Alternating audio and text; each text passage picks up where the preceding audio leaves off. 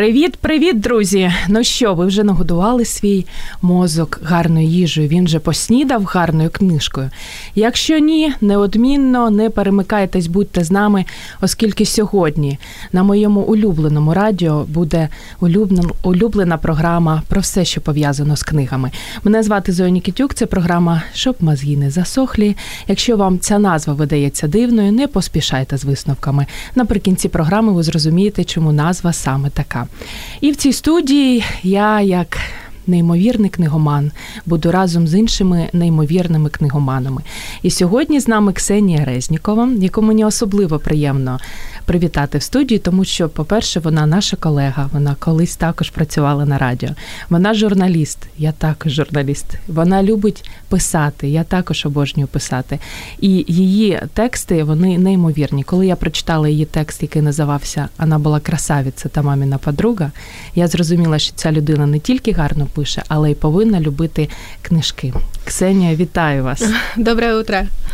Ви також можете долучитись до нашої сьогоднішньої теми, яка звучить книги про любов. Зателефонувати за безкоштовним номером 0800 21 2018 або написати під стрімом на сторінці Радіо М під стрімом нашої програми. Тож, Ксенія, а ми для того, щоб і ми з вами краще познайомились, і слухачі краще познайомились, я задам вам декілька невеличких запитань. Готово. У меня, у ощущение Алисы за зеркальем, да? Когда Як воно з того, з того боку мікрофона? Ну, я думаю, что когда она падала в нору, в нору падала, падала, падала, вот сейчас примерно так же. Згадали, згадали да, ті да. неймовірні Прониклась. часи. Якби ви опинилися на безлюдному острові, яку б книжку ви взяли з собою? Буквально на днях читала на эту тему отличный анекдот. Он, ну, две девушки разговаривают, и одна задает такой же вопрос. А какую бы ты книгу взяла, чтобы вот выжить на необитаемом острове под палящим солнцем? И вот та девушка говорит, ну я бы, наверное, взяла Тургенева, а, ну я бы, наверное, взяла, не знаю, Толстого, а ты? А я бы взяла учебник по садоводству и потому, собственно, как ловить, убивать, освежевать, а а ти умреш. Вот, вот, вот как-то так. Оптимістичненько. Я реаліст. Я Люди реаліст. повинні читати чому? Як ви вважаєте? Чтобы жить. Угу. Потому что я, когда мы ссоримся с моим мужем, или у нас есть точки несовпадения, это обычно дает очень хороший толчок в творчестве, в мозгах, в реакции, да, ну, мы, мы все люди, мы мы не идеальны. И один из самых моих любимых аргументов для того, чтобы мы двинулись куда-то, да, вместе, это то, что человек, ну, не может есть, спать, кушать, ну, что это все-таки не животное. Если Бог тебе дал э, способность чувствовать и мозг, угу. будь добр, корми его. Вот и все, все просто на самом деле. Скільки книжок щороку ви читаєте? Я думаю, это будет где-то где-то 30-40, но я не веду четко, не фиксирую много книг в электронном варианте, много специальной литературы, это копирайтинг, СММ и прочее, прочее, поэтому... А, ну еще, простите, у меня стеллаж детской литературы, угу. поэтому у меня, знаете, такой симбиоз и много, и разный. І остання книга, яка вас неприємно вразила? Ви прочитали і не отримали задоволення? Это был чтец, такой вот новомодный. Не скажу автора, потому что я их не запоминаю. Ее можно легко найти, погуглить. Она довольно прогремела громко вот в последние года два, по-моему, это, по-моему, 16 год, и немецкий автор. Я не могу сказать, что она неприятна. Вот мне было интересно почитать, потому что они говорили, и, в принципе, я ее тут же заказала. Она небольшая по объему, она правильно написана, она говорит о серьезных вещах каких-то, вот как на нас влияет эта первая сексуальность, первый сексуальный опыт, там, 15-16 лет, не суть важно, да? И как ты с этим живешь дальше, как ты справляешься, кого ты ищешь, э, как ты строишь семью, не Але вош... не зайшла. Не вона. Ну, вошла. Ну, вот, вот мимо. Как бы все верно, но она стоит, она заняла своє місце на полочці, но нет, нет, нет, не моя. Ну і оскільки у нас сьогодні тема книги про любов, про любов до батьківщини, до батьків, до роботи, до чого завгодно, і до книжок, в тому числі. А одному зі з наших слухачів сьогодні пощастить. Він зможе отримати мега-бестселер «П'ять язиков любві Гері Чепмана, видавництво Bright Books. Наш партнер Ксенія не читали? Ні. Раджу. Добре. Гарна книжка. І ми з вами, і ми з вами все ж почнемо. Мені дуже цікаво, я свою прихопила добірочку книжок про любов. І от давайте розпочнемо з вашої. Книга про любов, яку ви дуже радите прочитати. М, Ну, наверное, первое, вот если вы говорите про остров, да, и если опустить иронию, уйти от нее, уйти от вопросов самовыживания, то э, я бы взяла ремарка. М, Да, ремарк это в первую очередь это три товарища, это мои 14 лет, это последнее лето э, нашей семьи в составе мама, папа, я. Это такой был очень переходный, очень тяжелый период. Я ее нашла совершенно случайно в нашей нечитающей семье. Где-то вот в ком, ну я даже помню эту тумбочку. Вот что-то я искала и откуда-то, ну она, наверное, то есть она моя полностью, Мгм. и она открыла для меня и ремарка, и очень много а, авторов того времени, того периода. И я им восхищаюсь до сих пор, потому что кто-то считает его депрессивным. Так, я, до речі, хотіла запитати. Эм, я очень тонко чувствую послевкусие. Я очень впечатлительный, очень ранимый человек, да, я размахиваю белым флагом, я говорю, что я девочка, в конце концов, но и я очень чувствую вот это послевкусие. Бывает, ты прочел что-то очень классно, что-то, а конец, может быть, он был правильным. В конце концов, автор так видел, он имеет право, это его вселенная, это его космос, и он его творец. Но ты читаешь, и потом ты пару дней ходишь, и ты понимаешь, что тебе как-то не так, Мгм. да? Может быть, тоже спорный вопрос. Говорят, что если ты продолжаешь думать о том, когда ты закрыл книгу, они это успех. Но вопрос направления мыслей, да? Вот. И если тебе после этого ну, вот некомфортно, тебе грустно, ты, у тебя выскакивают какие-то свои жизненные ассоциации, то есть тебя ведет не туда, ну, наверное, это не мой результат. Я дуже люблю ремарка, погоджуюсь з вами, тому А вот он, ну как, он пишет о войне, он пишет о людях, э, которых война затронула прямо, косвенно. Она изрешетила, она разрезала на куски, она уничтожила. Но эти люди по-прежнему умеют любить, эти люди умеют дружить. Они, как правило, учат нас тому, что жизни можно радоваться в малом, в солнечном утре, там, в конце концов, в стакане там бренди вечером в компании друзей, да, друзей или любимой девушки. И эта философия, она великолепна. И вот нет вот этого ощущения, что ты прочитал книгу. Да, как правило, там кто-то умирает. Туберкулез – это один из самых героев, Мгм, мгм. любимых героев Ремарка. Почти в каждой книге идет эта линия в худшую либо в лучшую сторону. Ну, э, начало 20 века, о, ка- о- о каком лучше мы можем говорить. Но... є цитата, заради якої потрібно прочитати книжку ремарка. М, Якась така щемлива. Ну, я просто вчера выбирала эти цитаты ночью и затянулась тем, что я легла в три ночи, и это было, были сплошные цитаты. Я могу, а, я могу открыть все, что угодно. Ну, я- ну, размер не имеет объем, да, значения Так. в этом случае. Я бы, я бы, я бы. Да, господи, да вот, вот, вот самая бытовая, самая обычная. Видишь, как у тебя красиво в комнате, прошептала она. Красиво, потому что ты здесь, ответил я. Теперь эта комната уже никогда не будет такой, как прежде, потому что здесь побывала ты. Ну вот, вот и не сахарно, Мгм. но оно же, про- оно же пронзает, да? І відчувається, що ви вночі обирали цитати. Ну, вночі завжди таке хочеться щось трошки Ну, наверное. стражденне, стражденне. Так, перший наш ремарк. Ремарк. Тепер я хочу розказати про книжку для тих, хто дивиться трансляцію, ще й покажу. Книга, без якої, мені здається, ефір книги про любов було б неправильно. Еріх Фром Мистецтво любові. Не читали Ксенія? Что-то знакомое. Іскусство любві. Да, я думаю, что да. А, неоднозначний автор, тому що він психоаналітик, він німецький філософ, можна по-різному ставитись до психоаналізу, але мені це я навіть не розумію, чого я її купила. Десь побачила, прочитала якусь пораду, думаю, треба купити. Коли я почала читати, складна книжка.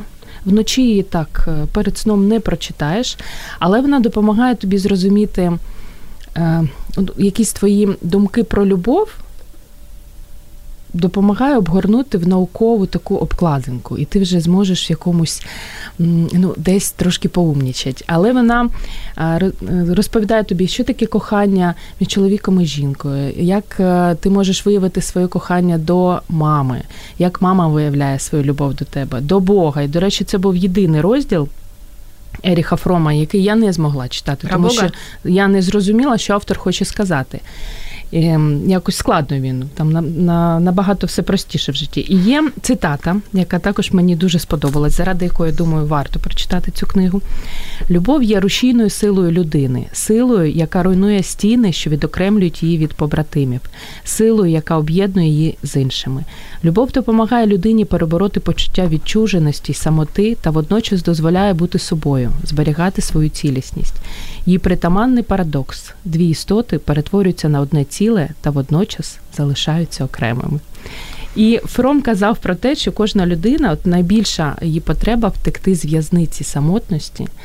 І все ж знайти людину, з якою хочеться, захочеться тобі зустріти старість, навіть якщо води не захочеться, то буде велике бажання, щоб хтось потримав тебе за руку. Ну, можна спорити, можна можна. Обсуждати, мені Але в нас саме така книжка, от яку хочеться обговорювати, яку хочеться перечитувати. І ще одна фраза: без любові людство не змогло би прожити жодного дня. Тобто вона така. Серйозна література на подумать. Угу. Тобто це така моя От перша якраз книжка. така ін'єкція, да? Очень чітка, очень так, Після ремарка так трошечки можна. Перша моя, перша ваша, друга ваша. Вторая моя.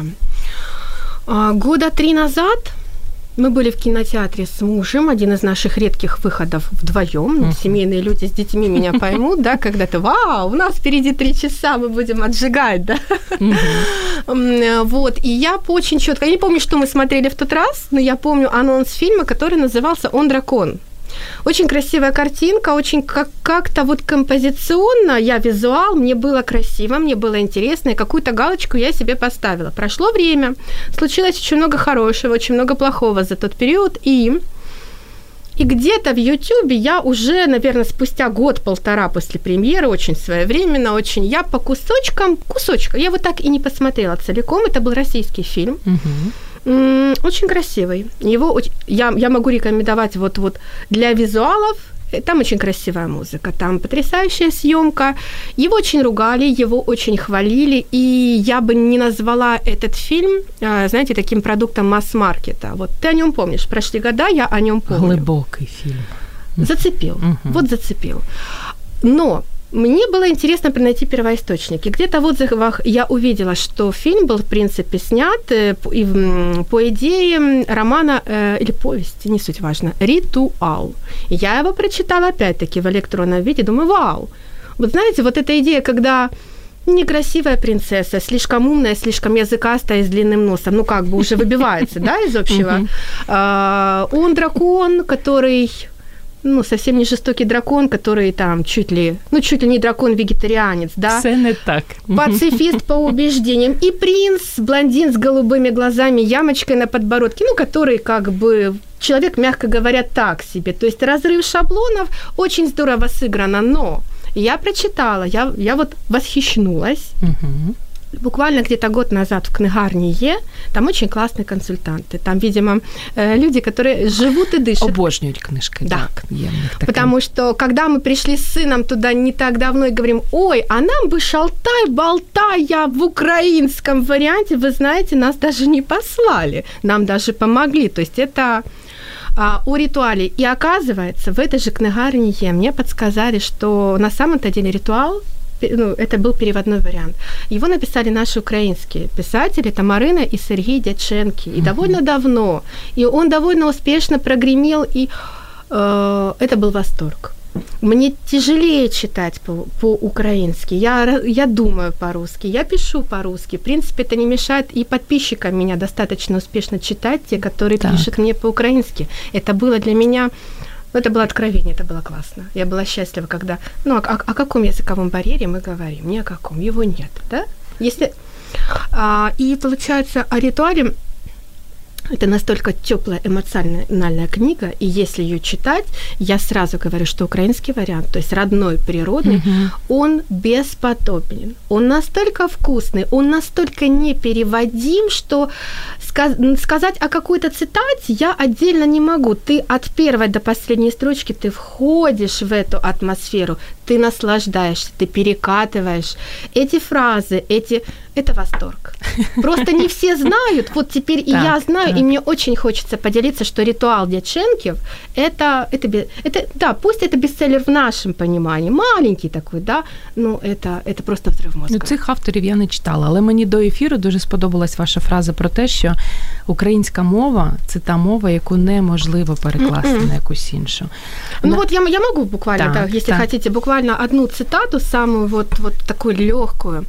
Арман хотів їй щастя, він улаштував її щастя, як міг, через утрату. Та тільки людина, що літала на драконі, не може жити згідно з палацовими ритуалами. Умре з нудьги. Ну от, от як би. Яка гарна у вас українська мова. Ну, можу, можу, да. У нас є е, коментар під стрімом від Наталі. Фром шикарен в своих формулировках и глубиной. Таки да. Проблема существования может быть разрешена каждым человеком только внутри самого себя, а не при помощи посередника. Це цитата з книги, наскільки я розумію. Дякую вам, Наталія. Ви також можете долучитися, можете зателефонувати, можете написати. А ми продовжимо. Я хочу розказати про таку книжку. Диво, якщо ви не читали, напевне, бачили фільм Я фільм не бачила е, минулого року. Джулія Робертс головні Я читала ролі. уже о ньому. Так, да, він дуже інтересний. І у 2016 році видавництво Віват видало цей світовий бестселер. Мені подарували цю книгу. Вона була для підлітків. І коли мені її подарували для підлітків, я здивувалася, бо я не дуже люблю таку літературу. Але вона для дорослих, неймовірна книжка про хлопчика, який переніс 27 операцій. Він був фактично без обличчя. І деякі е, сторінки, я як читала, мені прямо аж ну, аж передьоргувала, я не могла. Але вона для мене про дві речі: про любов батьків, про те, як батьки можуть зробити диво зі своєю дитиною. І про вчителів. Якщо класний вчитель, він може налаштувати і весь клас, і надихнути тебе. Ну, така от книга, яку ну, дітям, скільки вашому малому вже Сім. років? чи рановато, але в 10 неодмінно придбайте для нього. Ну, сначала цю надо прочитать родителям, так. потому что все же идет через нас. Угу. Как ты понял, как ты, как ты прочувствовал и как ты ретранслируешь, с каким посылом, це большая ответственность. Тож така гарна книга, і в ній є цитата про те, що кожен має почути овації, адже принаймні раз у житті ми всі перемагаємо світ. Тож раджу. Ну, взагалі, Віват, як і КСД, книжковий клуб сімейного дозвілля, вони видають класні книжки. Uh-huh. Є у них така штука. У нас час збігає дуже швидко і тож, і, і непомітно. Наша третя книжечка. Mm, третья, она, наверное, знакома всем и хорошо. Большинству. Это такой... А ну-ка, х- ну-ка. Хороший женский роман. Это «Поющий в терновнике». Э, смотрела в свое время и одну, и вторую, и, наверное, даже третью экранизацию, но... Их и декілька є. Да, ага. более-менее удачных. Ну, это когда было время, это было когда-то давно. Очень классный, очень... Помню его хорошо, потому что прочитала подросткам, а, наверное, то, что ты читаешь в каком-то возрасте, такого самопознания, оно остается с тобой на всю жизнь. Потом уже перечитывая там в 20, в 30, ты получаешь совершенно другую картинку, другие вопросы, другие ответы. Но чем он меня зацепил, наверное, сейчас я понимаю, это то, что вот основная цитата, да, у, мы все помним, что рыжая Меган, угу. много братьев, тоже своеобразная семья, и ее любовь к священнику, любовь Такая, да, отнюдь не книжка. платоническая, угу. любовь страстная, откровенная, и, собственно, его ответное чувство – но все разбивается от, о том, что, как говорит Меган, а, ты сделал свой выбор, ты предал меня, как Иисус предавал, да, идет аналогия, предавал Иуду, ты продал меня за 13 миллионов сребреников. Он выбрал это, это наследство, ради которого он терпел какие-то неудобства и прочее. Он пошел по, получил сан желаемый, он стал в конце концов кардиналом, если я правильно помню. Совершилось все, но расплата была две поломанные, непрожитые жизни. И об этом выборе. Но вы її перечитували вже, коли стали дорослою да, Я, я ее вижу совершенно по-другому. Угу. Но вот этот первый посыл, который тогда меня царапнул, что любовь нельзя предавать, потому что расплата придет в любом виде, даже если ты не сразу это поймешь, даже если ты будешь отказываться это понимать, что кому-то наверху, наверное, виднее. Да, мы не говорим о страсти, о влечении, но если мы говорим о, там, о том чувстве, когда душа соприкасается с душой, но мы сознательно уходим от этого, это беда. Ни 13 миллионов сребреников, ни бизнес, ни какая-то империя, она, наверное, не стоит того, потому что даже если ты это все проживешь в конце жизни, ти все равно будеш підводити эту черту. Як гарно сказали. Я не знаю, я думаю, що це не таємниця вже, да? Ні, що Ксенія вміє так е, гарно говорити вміє гарно писати, тому що нині ви працюєте над своїм власним романом. Да. Так? Да. Який ми можемо очікувати коли? Я думаю, что осенью. Uh-huh. Ну, в этом году точно, но я нацелена на осень. Как только я допишу последние 60 страниц... Тобто зовсім трошки вам залишилось. Учесть, что ну, она действительно почти готова. Так, у нас є телефонний дзвінок. Ми слухаємо вас, ви в прямому ефірі. Алло.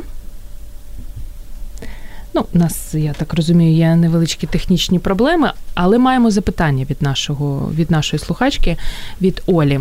Всі ли книги для дітей должны э, проходить проверку родителей? Не ограничение ли это развитие детей? Не лучше ли их учить думать? И не все книги мы поймем. Разница же поколений как-никак.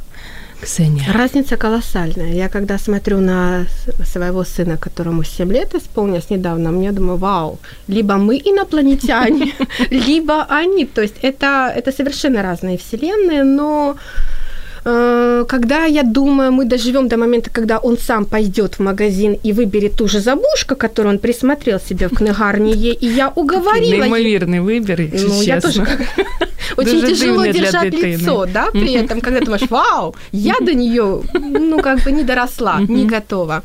А вот когда он будет готов взять деньги, пойти и выбрать, я думаю, что я очень вмешательная мама. Угу. И по своему опыту я очень со своими родителями... Мила зовнішність і така серйозна сувора мама. Ну, я, я шучу, говорю, может, что 9 лет назад он тоже ошибся. Он тоже думал, что ты такая очень милая и милая.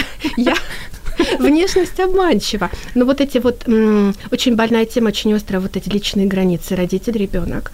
Э, я над этим работаю. Я над этим, я готовлю отдельную рубрику в своем фейсбуке под это, а, потому что это, это вау. Это просто ох и ай для каждого из нас, для, наверное, нашего поколения и для поколения наших детей. Как уметь сделать шаг назад? когда нужно вмешаться, а когда надо приложить усилия и не, не просто не влазить. Вот когда мой сын будет в состоянии э, покупать, обсуждать, сказать, мама, вау, я прочитал, а давай мы ее вместе, хочешь тебе покажу? Это будет, я подумаю, я пойму, что как мать в чем-то я состоялась. Но сейчас я мониторю, я читаю отзывы. То есть у нас очень большая библиотека для ребенка. И он очень читабельный. Он уже читает мне вслух. Uh-huh. Он сам задает мне вопросы. Мое материнское сердце пищит, конечно, от восторга, да, когда э, это происходит. Но сейчас еще я говорю, Вов, а вот есть вот такая книга. Хочешь, давай пойдем посмотрим. Ну, і Васик Телесик ви йому дозволяєте самостійно прочитати. Ну, мне Чи спочатку мне вы читаете, читал, а не, потом... он читал вчера Колобка, я уже uh-huh. лежала, собственно, и наслаждалась. У нас такой очень, очень хороший тандем. Uh-huh. Поэтому я думаю, что грань тонкая, но она еще есть. Но мы идем к тому, чтобы его выбор это был его выбор. Так. І третя книжка, про яку хочу розказати. Ніна Джордж. Мені щось здається, Ксенія, вона вам сподобається, якщо не читала. Ні, я не читала. Мені її подарила, до речі, Оля. яка е, запитання своє задавала з приводу дітей. І я про неї дуже багато чула. Її написала німецька письменниця, яка до того була журналістом, наша колега. Її переклали на 28 мов, і це не єдиний її роман, а 26, здається, в неї всього романів. І деякі моменти я читала і думала: та ну ні, Ну не буває таких чоловіків.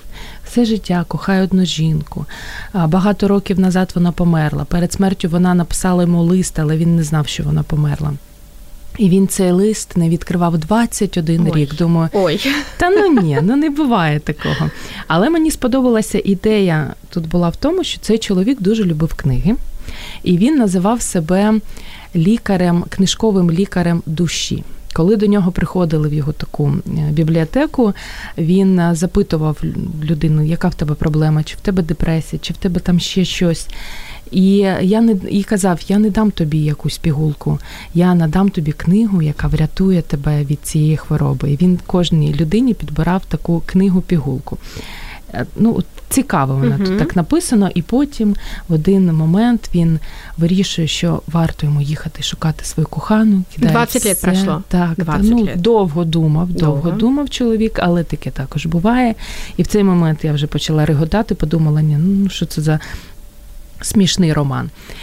І вирушає, бере якогось свого товариша, всі свої книги, і в нього такий, знаєте, промінат ріками Франції. Ну, я так, звісно, жартую. Книжка mm-hmm. насправді прикольна. В ній є так досить багато фраз. Ну, навірно, знаєте, не для цих предвзятих скептиків, так, да?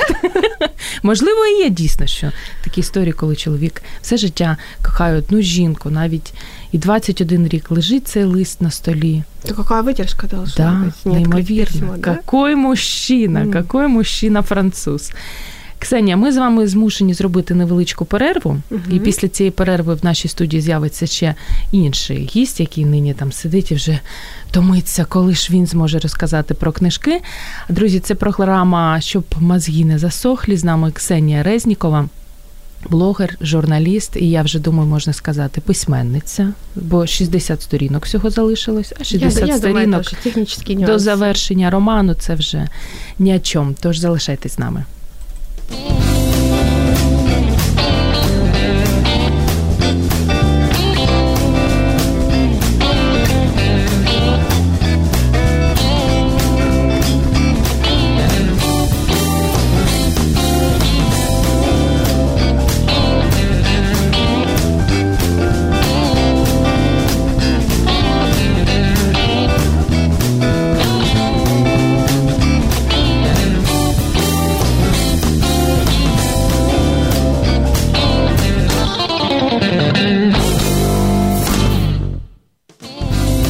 Мозок також хоче їсти. Нагодуй його гарними книгами. Про все, що пов'язано з читанням, програма щоб мозги не засохлі.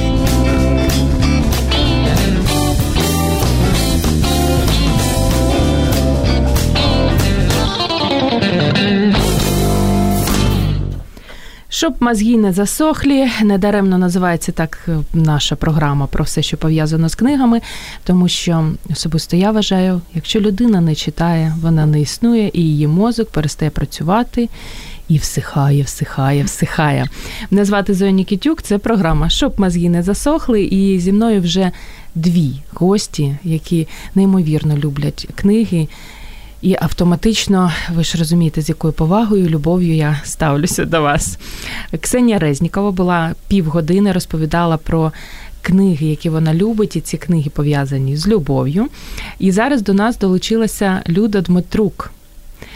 З якою я познайомилася за допомогою її каналу на Ютубі, який називається Вишневий цвіт. І Люда Дмитрук взагалі якась свята людина, якщо чесно, тому що уявіть, минулого року вона прочитала 110 книжок. Людо, як? Дуже просто. Я читаю просто постійно. Якщо ви помітили, я поки очікувала, я теж читала. Ні, не помітили, що я читали. Артема Чеха точка нуль. Так. Це книга есеїстики про про його досвід е, в армії. І е, так так постійно в мене. Я де тільки маю вільну хвилинку, я зразу відкриваю книгу, я зразу читаю, прочитаю хоча б декілька сторінок. Е, Насправді в день це не так уже виходить Людей багато нервуєте, годин. нервуєте, які поруч стоять, думають, чому дістала книжечку. Від та, та, та, ну, є дота, таке, ну, дота така. Є таке, але uh та ми навіть з чоловіком так спільно час проводимо. В нього своя книжка, в мене своя книжка, чудово. От Я не дуже швидко читаю, просто це дійсно для мене це справа пріоритетів. Для мене це важлива річ, і це така навіть залежність, скажу так. Окрім книжок, є ще речі, які ви любите так само, як книжки? Так, є. Я І окрім чоловіка ще. ну, чоловік поза поза конкуренцією. Я е, люблю взагалі культуру як таку. І е, в нас з чоловіком є спільний проект. Він пов'язаний з етнографією. Це колекція кровець, і е, це справді та справа, яким присвячуємо дуже багато часу. Ми оцифровуємо нашу колекцію. Е, ми намагаємося це оприлюднити для інших людей. Тому так вона теж займає десь так само часу. Ну і я цікавлюся рукоділлям. Ой, як мило. Вишиваю. Отаке. Коли я дивлюсь ваші такі сюжети про книги, Мені завжди цікаво дізнатися, де ви берете стільки грошей, щоб все це купувати. Просто це те запитання, яке дуже часто мені задають. Та сама відповідь це питання пріоритетів. Ми з чоловіком е, можемо не купити собі там, не знаю, якийсь лишній одяг, е, е, відмовитися від якогось там чогось смачненького і так далі, але на книжки нам завжди вистачить. Так? Так. А можете назвати суму, яку щомісяця витрачаєте? А вона дуже різна. Е, я навіть не скажу, тому що сімейними фінансами він ну, чоловік він складає ага, все докупи, ага. рахує, скільки там ми на що потратили. От дуже може бути по-різному. Плюс зараз я як блогер, частина книг до мене приходить як плата за мою роботу, як книги на огляд і так далі. Ну, це зазвичай там може бути від 800 гривень і далі. Ого. Так, ну я десь я витрачаю менше, виходить. Так що можу тепер мамі сказати, все нормально. Люди є 800 гривень і вище. І це не приділ, я думаю. Так. Це тільки така нижня планка. Ну, у нас мета зібрати бібліотеку, і я вважаю, що це гарне капіталовкладення. Скільки зараз у вас вже книжок в вашій бібліотеці? У вас величезний шкаф в кімнаті? Так, зараз описаних 2700 з хвостиком. Вау! Книг. Це з моїми, які я купляла сама, з чоловіковими, і з частинкою ще батьківської бібліотеки. А мета яка? 10 тисяч, 20 тисяч книжок. Ну, в мене колись був викладач в інституті літератури, то він дуже заздрив Іванові Франку, в якому було 20 тисяч. Він казав, що хоче його догнати, wow. а в нього було на той час вже 12 тисяч. От ну а є ще Умберто Еко з його 40 тисячами. Ну, звісно, що такі такі великі суми це не зовсім наша мета. І взагалі немає мети в якійсь конкретній кількості книжок. Е, просто їх зараз виходить дуже багато. Вони всі цікаві, вони всі вартісні, і всіх їх хочеться читати. Тим більше у нас дуже багато в бібліотеці книжок не художніх. Це довідкова література, етнографічна література, краєзнавча, бізнес. Тобто такі речі, які, можливо, ми не читаємо там від початку до кінця, але які використовуємо для свого збагачення. Ну, це неймовірно. звичайно. Я просто, я просто так, так, знаєте, думаю, вау, у мене просто цифри в глазах зараз. Чому вишневий цвіт? Це книги, вишневий цвіт. Це якось така логіка? дивна історія. Вона починається е, ще з того часу, коли в мене був рукодільний блог. І мені для якогось там сайту треба було придумати якийсь е, такий собі своєрідний псевдонім. Я подумала, що є таке, що я дуже сильно люблю, і це був вишневий цвіт. Ну і мені здалося, що це така романтична назва. От ну так підходить мені. І потім це якось настільки ця фраза до мене прилипла, я до неї звикла. І коли вже з'явився канал, я просто на автоматі почала говорити там я Люда Вишневий цвіт, бо так мене десь там вже знали в якійсь блогосфері. У мене такий був така був нік в інстаграмі. Ось тому логіки тут мало, але в принципі ця назва мені подобається. Очень по-женськи, правда? Е, є запитання, яке дуже мене мучило останнім часом. Ви е, читаєте тільки українською мовою, і в вашій бібліотеці немає книг російською мовою, так чи ні? Е, Не зовсім. Е, Наприклад, класика, деяка досі її там або немає українською, або е, вона ще є російською, бо вона була в батьківській бібліотеці, бо так там мама чоловікова купляла ще російською мовою. Тобто інколи трапляється, інколи якимись іншими шляхами до мене потрапляють російськомовні книги. Так більше українською, тому що є можливість, тому що зараз уже в принципі вибір україномовних книг такий широкий, uh що ну навіть не вистачає часу це все прочитати, все все придбати. Це не є якась така принципова позиція, але мені так легше. Так в школі я читала дуже багато російською, тому що в бібліотеці було багато російською мовою, і я там з першого класу дуже легко сприймала читання російською. Зараз мені важко. Угу навіть в Києві в мене ну дуже україномовне середовище, українські книги, українські фільми, серіали, і мені стало важче сприймати е, цю мову. Які книги ви взагалі не читаєте? Можливо, там трилер? За останній рік у мене книжкових табу не залишилося. Ага. Я на каналі Якабу, це інтернет-магазин книжковий, вела рубрику. Да. Та один з найкращих на правах реклами. Я веду е, рубрику на їхньому каналі, яка називається Книжковий виклик. І власне там була мета в тому, що я вибирала такі жанри, такі книги, які зазвичай я не читаю, які я вважаю ну такими Наприклад, собі. Гаррі Поттера. Ви... Наприклад, Гаррі Поттера, який буде анонс всього за декілька днів. Ось е, і насправді е, я впевнилася в думці, що поганих жанрів не буває. Я, наприклад, раніше казала, що не буду що, читати фентезі. Та, або там не знаю, дуже так якось скептично ставилась до жіночих романів, але якщо жіночі романи сприймати там тільки назріває вопрос о фільмі, який зараз йде в кінотеатрах. Ага. Вот, которую мы обсуждали перед началом. Відтінки. Відтінки, відтінки. Якщо хтось читає книгу про 50 відтінків чого там. Сірого, свободи. Свободи, свободи тепер уже. Як ви ставитесь до такого?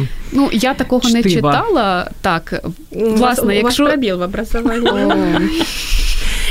Ксенія жартує для тих, хто не розуміє. Наступна ідея для рубрики Книжковий виклик. Так, так, виклик, великий. Великий, так. Та. Е, насправді е, навіть жіночі романи можуть бути глибокими. Тобто, і взагалі Та, тут ну, таке дуже складне визначення жіночий роман. Що вважати жіночим романом? Там, де про жінок. Ну, я а, думаю, ось ця книжка це жіночий роман. Жіночий але вона роман. досить достойний жіночий роман. Романтичний, легкий, е, але, але, Мгм. але він, він може бути хорошим. Ось. Е, тому і так, так зі всіма жанрами. От і завжди можна знайти щось вартісне, щось цікаве для себе. Е, Я казала, що не буду читати фентезі, тому що ну це ж дитячі якісь казки, магія, там не знаю, тролі. Ну це ж це ж смішно. А потім прочитала Геймана і все. Я просто пропала. Ксенія, а у вас є книги, які ви ніколи не читаєте? Ну, окрім 50 відтінків там О. всього. Вот видите, сразу на слуху, да? Сразу, сразу будем увеличивать количество просмотров и сборов. М, ну, Женские романы. Вот как раз, несмотря на то, что я сама фактически написала роман, и он тоже о любви и о выборе, и о последствиях выбора для каждого, ну, может быть, в специфических декорациях, но не суть важно.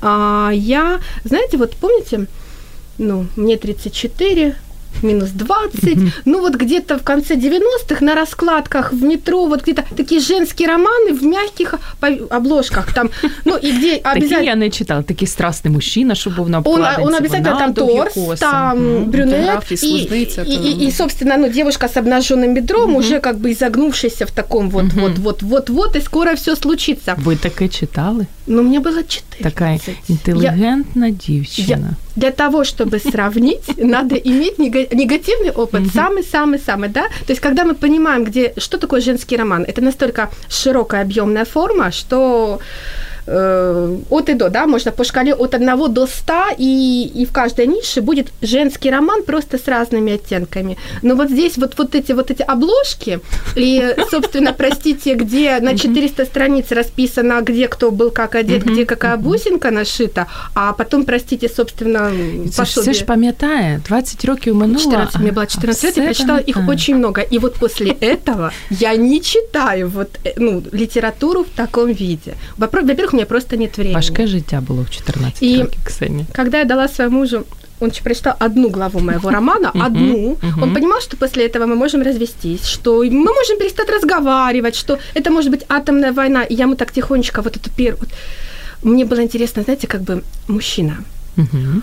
И я больше всего боялась, что это будет вот эта сахарная сладость, где он на нее посмотрел, и она растаяла, и, и свадьба, и дети.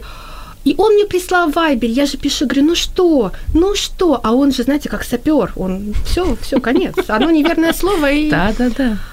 и он мне пишет, Ксюш, сумрачно. И я думаю, да, да, это то, что я Такий хотела. чоловік, прям такий в нього Вот представьте. сумрачна. Не, ну он Мгм. просто, он, вы, он Мгм. нашел единственное верное слово, которое я поняла, что я могу, и мы пойдем дальше, и это будет. Потому что где-то у нас есть, да, знаете, как такой шаблон в голове, женский роман, Мгм. это вот эта обложка, и вот этот красавец, и голое Фу-фу-фу. бедро. Мгм. А, и когда женщина пишет роман, ты, ты где-то боишься подсознательно, что думаешь, ой, елки-палки, а, а если это будет вот это? Мгм. Ну вот, вот это мой кошмар. да? Вот это мой страх. Дівчата, у нас є запитання від Оксани. Чи слухаєте ви аудіокниги? І як ви вважаєте, чи є потреба в озвученні україномовних книжок? Ой, це по-живому ріжуть. Я зараз ну практично не слухаю. В інституті в мене був е, досвід. Я прослухала декілька книжок, наприклад, «100 років самотності Маркеса, і вважаю, що для Маркеса це просто практично ідеальний формат. Цю всю його наркоманську розповідь слухати таким.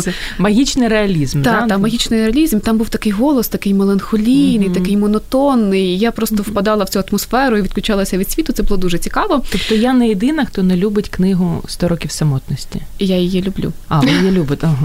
Простите?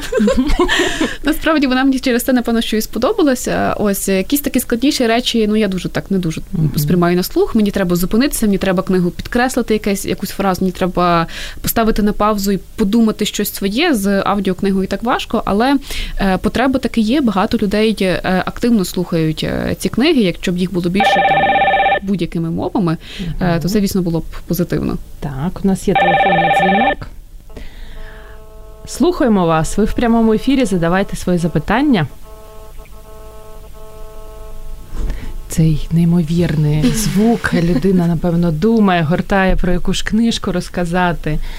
Наш технічний помічник врятує нас. Ксения, поки як ви до аудио, аудиокниги ставитесь? Um, был такой опыт. Я знаю много людей, которые в машине просто вот не имея другой возможности, они просто прослушивали книгу за книгой, там знакомясь с мировой литературой. Mm-hmm. То есть это со знаком плюс. Если нет возможности, это классно. Но я, я настолько стопроцентный визуал. Я так. Я не воспри... я очень плохо воспринимаю информацию на слух. Мне надо... Угу. То есть я вижу абзацы, я вижу, как слова складываются в предложение. У меня рисуется в голове картинка, она не рисуется, когда я слушаю. Поэтому это очень клево. Як я вас разумею. То есть, ну, если выбирать... Вот есть категория людей, они не, не успевают читать. И они, они читают книгу на слух. Это великолепно. Это выход, правда? Это же лучше, чем вообще ничего не читать. Угу. Но это не мой формат абсолютно, к сожалению. Так. Может быть, когда бы я мыла посуду, да, и я могла бы в наушниках что-то, но нет, нет, нет. Ночь это мое время, ночь и обычная печатная книга. Вот это. Наш чоловік, от наш чоловік. Old school, да? Людо, скільки на сьогодні тема книги про любов? Про яку книгу ви нам розкажете, яка у вас, от ви любите її? І в ній мова йде про любов. так сталося, що найкращі книги про любов, які я читала, вони якраз про. Недостачу цієї любові.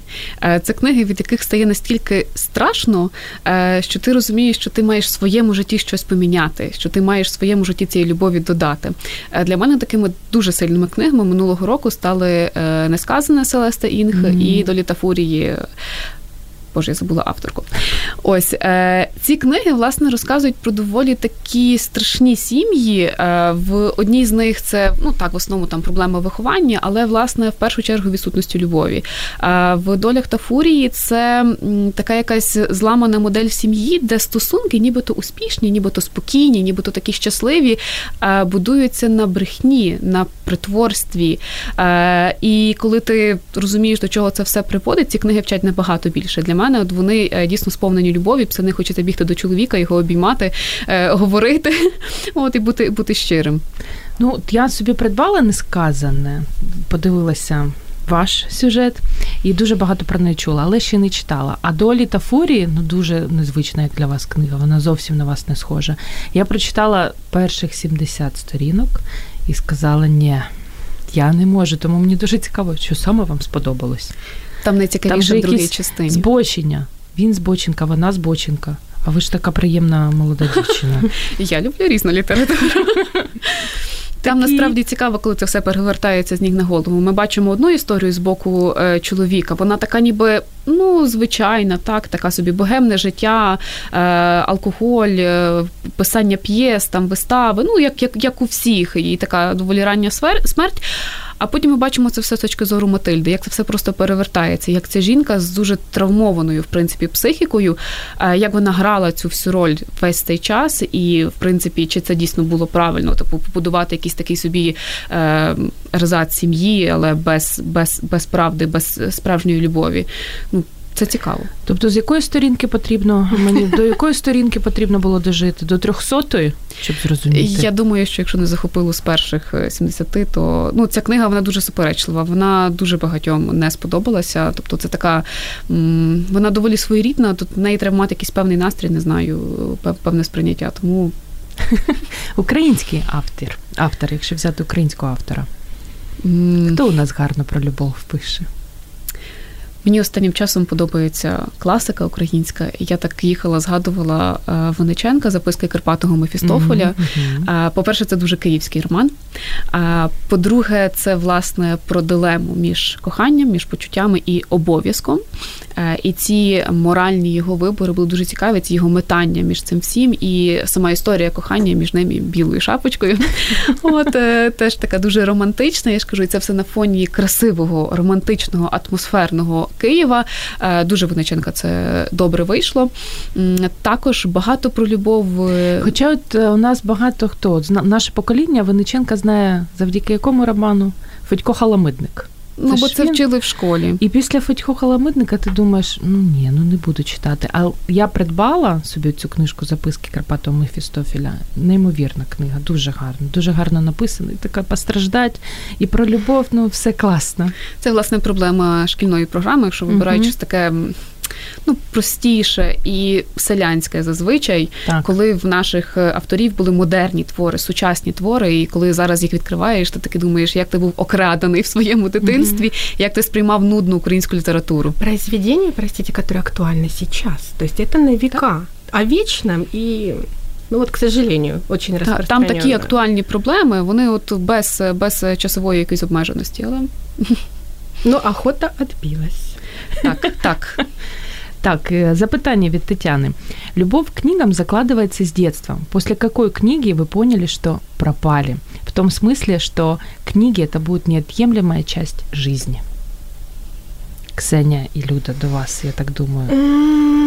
Я писала об этом в своем фейсбуке. У меня был откровенный пост такой достаточно, который вызвал резонанс. Он меня тогда улыбнул, я поняла, что тема острая. Восемь uh-huh. лет я прочитала Анжелику. Я была, да, я была всеядным ребенком. Мне никто не ограничивал. И это, кстати, тот женский роман, который... Очень всеядным ребенком. Нет, я он очень, я считаю, что это классика жанра в лучшем проявлении на самом деле. Ну вот, вот она действительно классная. Они молодцы. Ну, то есть авторы, муж и жена. Но хуже бы, то есть вот, вот эта любовь, видимо, вся книга, наверное, она что-то зацепила. Там не было ничего порнографического. Она была взрослая, она была о приключениях. Она была о борьбе, о поиске. То есть, и вот, знаете, 8 лет хорошо вошло то есть. Так. Поэтому вот я считаю, что как вот если скучно бы я жила. Что-то бы мне попалось другое, может быть, я бы и не состоялась, и не сложилась. То есть, а здесь мне никто не запрещал по рукам, меня не били. Я подумала, вау, как классно, давайте я почитаю что-нибудь еще, да? Тому, ну. Люда, у вас? Ну, я теж в такому десь віці читала ті, що співають у терені, так що ну, доволі схоже. Ну, в мене першою книгою був е, букварик з Леніном. Ось я була дитиною, там не знаю, рік-два, там ледве навчилася сидіти, і мене просто тянуло до книжок. Мені дали щось таке, що не шкода, там якийсь старий мамину мамину цю книжку. І я її просто так от гортала. І в мене, от я не знаю, якась така була вроджена любов до цього предмету, як такого, до книги. І тільки я там якось змогла нормально говорити, я просила бабусю навчити мене читати. Е, Читала я там з дуже раннього віку, і ну та починалося з якихось дитячих книг. Я не пам'ятаю точно, це десь має бути десь 4 роки, напевно. Mm. Так, от У мене бабуся вихователька, вона зі мною займалася постійно. І я вже таких перших цих книжок не пам'ятаю. Пам'ятаю, що це була просто така всеядна любов до книги, як такої. Я теж любила дуже такі м, дорослі книжки, товсті книжки, які б розказували мені про те життя, яке мене чекає. Ви так зарані, да? Я готувалася. Так. І останнє вже на сьогодні запитання від Оксани: чи можливо змінити погляд наших освітян на підбір літератури для школярів? Як? Ой. Гарне запитання. Чи можливо? Чи можливо взагалі змінити наших освітян? Риторичне запитання. Не знаю. Програму міняли декілька разів, там щось додавали, але е, проблема в тому, що. Ми повторюємо те, що було актуальне там, наприклад, для якихось там 60-х, 80-х, для е, для риторики такої е, поділу там на капіталістів, комуністів, е, на розмови про землю, селян і вихід з під панського панування. Це не цікаво зараз. І справді це можуть бути хороші твори, але варто було б щось таке більш актуальне підбирати. Змінена програма, ну там по зарубіжній літературі все більш-менш там можна придиратися. З української літератури, ну так, я я, я з нею Люди, не треба йти в освітяни. Треба. Ви маєте в державних огранах не можна чого змінити. Я знаю, я працювала. На цій оптимістичній ноті ми змушені завершити, але когось маємо ощасливити. Е, одна людина, запитання якої вам найбільше сподобалось, отримує книжку «П'ять язиків любві» Гері Чепмана. Як ви думаєте, хто це буде? Чиє запитання вам найбільше сподобалося? Мне лично мне, да, это субъективно, мне понравилось вот у, у кого какая была первая книга, которая угу, подтолкнула. Любовь к книгам. Я да, підтримую. Так, це Со світа це було ну, Тетяна, очень, Тетяна Коваленко. Тож ми вас вітаємо, Тетяна Коваленко. Книжка ваша від Bright Books «П'ять язиков любві. Після ефіру розкажемо вам, як її забрати. І дівчата, ви ж також маєте піти з подарунками. Ух ти. Так, звичайно. У нас є Віктор Франкл, лікар та душа, основи логотерапії. Франкла читала, дуже люблю Франкла. І емоційна спритність, новинка Сюзен Девід. Оберете, Вау. хто яку хоче. Це від е, книжкового клубу. Спасибо. Дякую. Тож дякую вам дуже за те, що ви були з нами на першій програмі. Я її дуже запам'ятаю. Ви для мене будете такі рідні люди. Как первый поцелуй, да? Так. Первая программа это всегда что-то такое. Чи про книжки. Тому, друзі, нагадаю, що з нами були Ксенія Резнікова, журналіст, блогер, письменниця. Я вже так це слово не можу не сказати. І Я Лю- буду привыкать. Так, і Люда Дмитрук, також блогер і журналіст, я думаю, і людина, яка і в освіті працювала, і буктюберка вишневого цвіту. І мене звати Зоя Нікітюк, програма Щоб мозги не засохли. До наступного понеділку. Дякую, що були разом з нами. Мозок також хоче їсти. Нагодуй його гарними книгами. Про все, що пов'язано з читанням, програма Щоб мозги не засохлі.